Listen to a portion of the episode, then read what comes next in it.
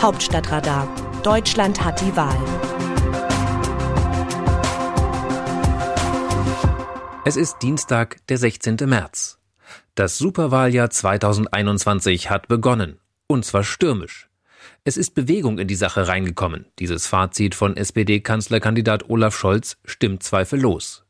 Im Sog der Masken- und Lobbyaffäre ist die CDU in ihrem einstigen Stammland Baden-Württemberg schwer unter die Räder gekommen und auch in Rheinland-Pfalz kassierten die Konservativen eine herbe Niederlage.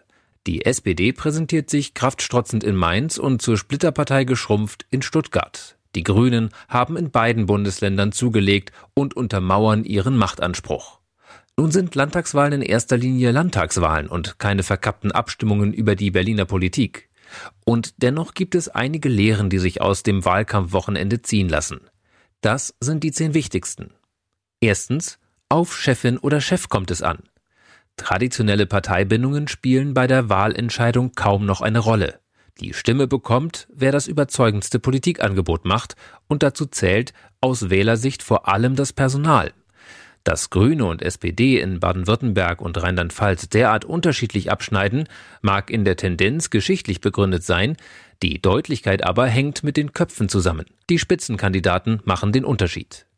Zweitens, Wahlen gewinnt man in der Mitte. Die Weisheit ist so alt, dass es fast schon peinlich ist, sie immer wieder aufs Neue aufzuschreiben, und dennoch begehen Parteien immer wieder den Fehler, auf die reine Lehre zu setzen. Die Menschen aber wollen nicht von Ideologen oder Weltverbesserern regiert werden, sie wollen gute und pragmatische Politik. Grüne Fundis mögen angesichts mancher Äußerungen von Winfried Kretschmann zur Bedeutung der Autoindustrie die Faust in der Tasche ballen, bei den Menschen im Ländle kommt der Oberrealo damit an. Auch Malu Dreyer hält sich nicht lange mit den ideologischen Debatten der SPD-Linken auf. Für den Streit über die Identitätspolitik hatten die Genossen in Mainz nur ein müdes Schulterzucken übrig. Interessiert keinen, fanden sie, offenbar zu Recht. Drittens, die Wahlbeteiligung sinkt wieder. Nach der Flüchtlingskrise und der gesellschaftlichen Polarisierung in deren Folge stieg die Beteiligung an Wahlen stetig an. Dieser Trend ist nun gebrochen. Sowohl in Baden-Württemberg als auch in Rheinland-Pfalz machten deutlich weniger Menschen von ihrem Wahlrecht Gebrauch. Die Pandemie mag eine Rolle spielen, allerdings sind auch viele AfD-Wähler wieder zu Hause geblieben. Viertens. Der Höhenflug der AfD ist vorbei. Die AfD verliert kräftig, auch in ihren Hochburgen.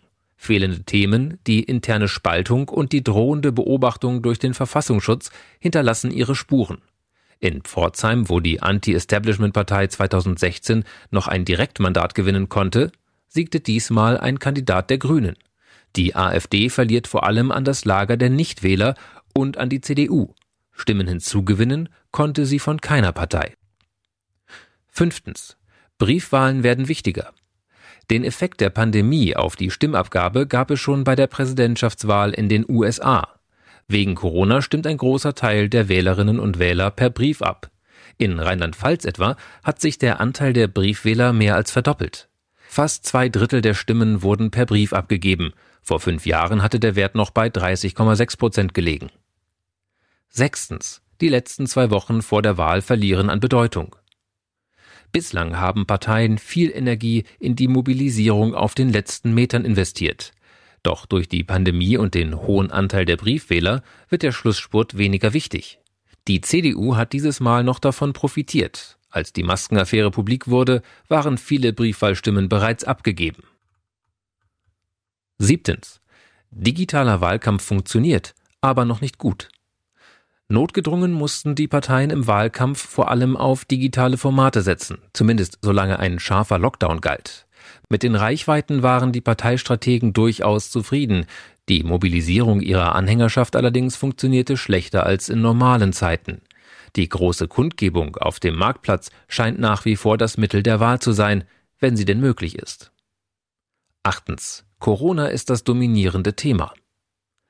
Normalerweise geht es bei Landtagswahlen um Themen wie die Schulpolitik, die Förderung der lokalen Wirtschaft oder die Finanzausstattung der Kommunen. In diesem Jahr allerdings war die Corona-Pandemie das alles beherrschende Thema.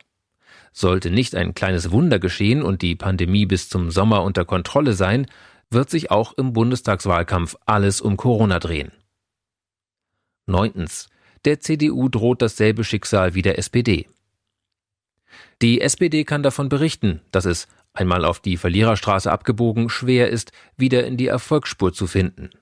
Die CDU vollzieht diese Erfahrung gerade nach. Viermal in Folge haben die Christdemokraten in Baden-Württemberg Stimmenprozente verloren. Bei 24 Prozent liegt die Partei jetzt. Vor zehn Jahren bewegte sich die SPD im Südwesten noch in einer ähnlichen Größenordnung. Auch für die CDU könnte es noch weiter bergab gehen. Untergrenzen oder Haltelinien gibt es nicht.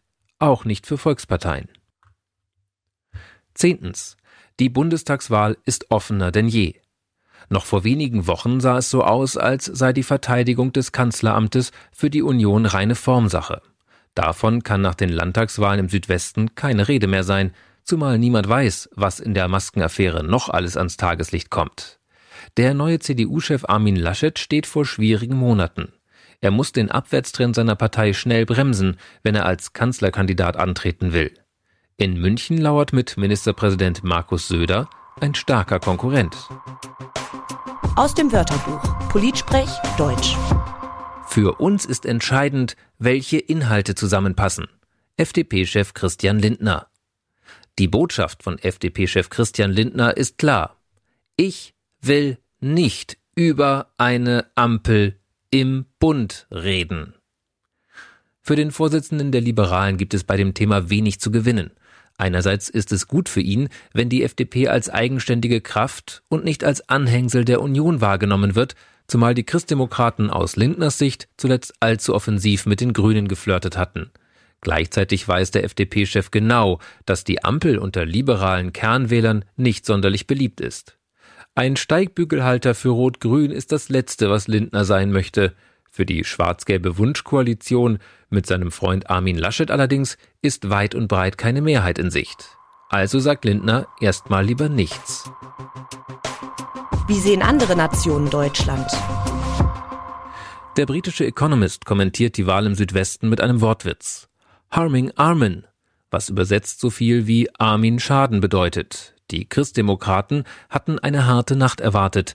Der Schlag der Wähler in Baden-Württemberg und Rheinland-Pfalz war jedoch brutal, schreibt der Berliner Bürochef Tom Nuttall in seiner Analyse. Nachdem Herr Laschet im Januar einen rechten Kandidaten für die Parteiführung knapp besiegt hatte, hatte er gerade begonnen, einige seiner internen Zweifler für sich zu gewinnen. Doch außerhalb der Partei hat er wenig getan, um dem zuletzt zunehmenden Ruf der Selbstzufriedenheit und Lustlosigkeit entgegenzuwirken – so Nuttall weiter. Irgendwann in den sechs Wochen nach Ostern sollen Herr Laschet und Markus Söder entscheiden, welcher gemeinsame Kanzlerkandidat die Parteien in die Bundestagswahl führen soll.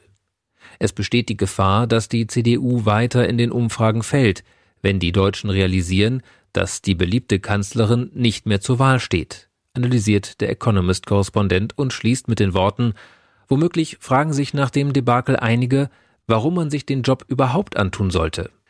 Die belgische Zeitung De Standard schreibt, bis vor kurzem hatte das Tandem von CDU und CSU noch gehofft, am Sonntag Mut tanken zu können für die Bundestagswahlen Ende September.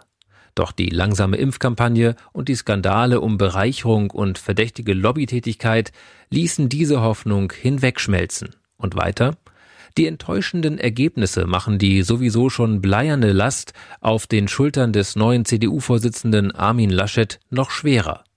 Er ringt mit dem Ministerpräsidenten Bayerns und CSU-Vorsitzenden Markus Söder, um Merkel als Spitzenkandidat bei den Bundestagswahlen zu folgen.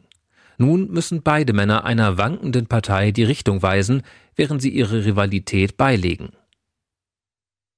Aus Sicht der italienischen Zeitung La Repubblica ist das Wahlergebnis eine Aufforderung der Wählerinnen und Wähler an die CDU, in den eigenen Reihen durchzugreifen. Das regionale Debakel der Partei von Angela Merkel und Armin Laschet kann als Aufforderung an die Christdemokraten interpretiert werden, aufzuräumen, schreibt das Blatt. Fast elf Millionen Wähler haben die Partei des Maskendeals und der Impfkampagnenkatastrophe abgestraft. In der Heimat von BioNTech wurden nur sieben Prozent der Wähler geimpft und über Gesundheitsminister Jens Spahn von der CDU und die Bundeskanzlerin entlädt sich eindeutig die Unzufriedenheit eines Landes, das von den längsten Schließungen auf dem Kontinent erschöpft ist. Das Autorenteam des Hauptstadtradars meldet sich am Donnerstag wieder. Dann informiert sie meine Kollegin Eva Quadbeck über Neuigkeiten aus Wahlkampf und Politikbetrieb. Bis dahin alles Gute Ihnen bleiben Sie gesund. Text Andreas Niesmann, am Mikrofon Johannes Weiß.